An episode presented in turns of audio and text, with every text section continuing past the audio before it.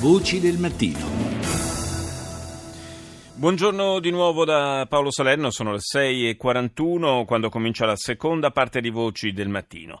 Esistono ancora dei vuoti normativi per quanto riguarda la tutela delle donne minacciate dalla violenza di genere e la magistratura prova a colmarli anche ricorrendo a provvedimenti straordinari. È quanto è accaduto ad esempio a Tivoli, vicino a Roma, dove per la prima volta per proteggere una donna vittima di violenza domestica è stata applicata una misura di prevenzione prevista addirittura dal codice antimafia. La vicenda e i suoi retroscena li ha spiegati al microfono di Rita Pedizzi il procuratore capo di Tivoli, Francesco Francesco Menditto.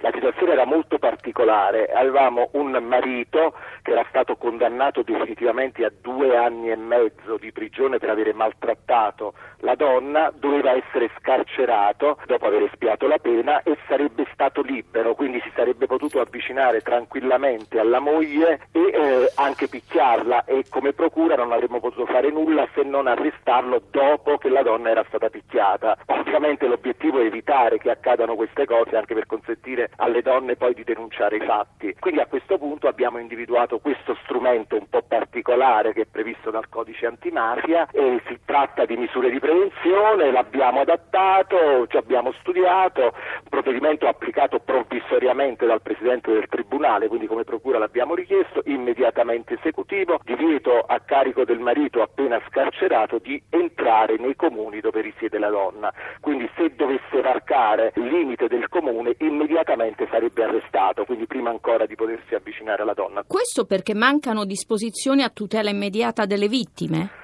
Guardi, noi abbiamo una convenzione di Istanbul già entrata in vigore da molti anni che l'Italia ha tentato di attuare dove ci sono una serie di strumenti, in verità non tutti realizzati dallo Stato italiano. Abbiamo la Corte europea dei diritti dell'uomo che recentemente ci ha condannato proprio perché non siamo stati in grado come Stato italiano di difendere una vittima in una tragica situazione.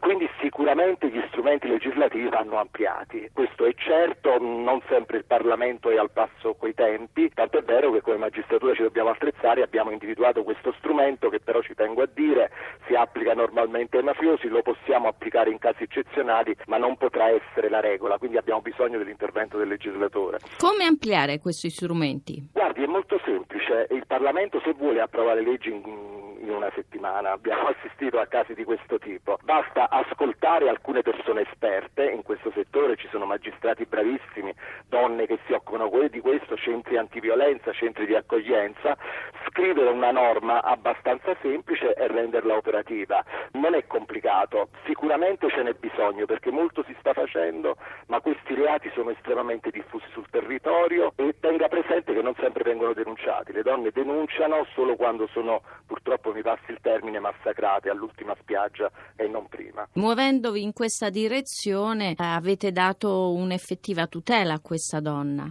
Sì, guardi, noi vorremmo che tutte le donne vittime di violenza denunciassero. Per fare questo bisogna fare un grande lavoro culturale naturalmente perché ci sono anche gli ambienti familiari che tendono a bloccare la rassegnazione, ma come Stato dobbiamo dare il segno che se denunci ti proteggiamo e puniamo il colpevole, ma prima di tutto ti proteggiamo perché in questo modo appunto alimentiamo la diffusione e la denuncia.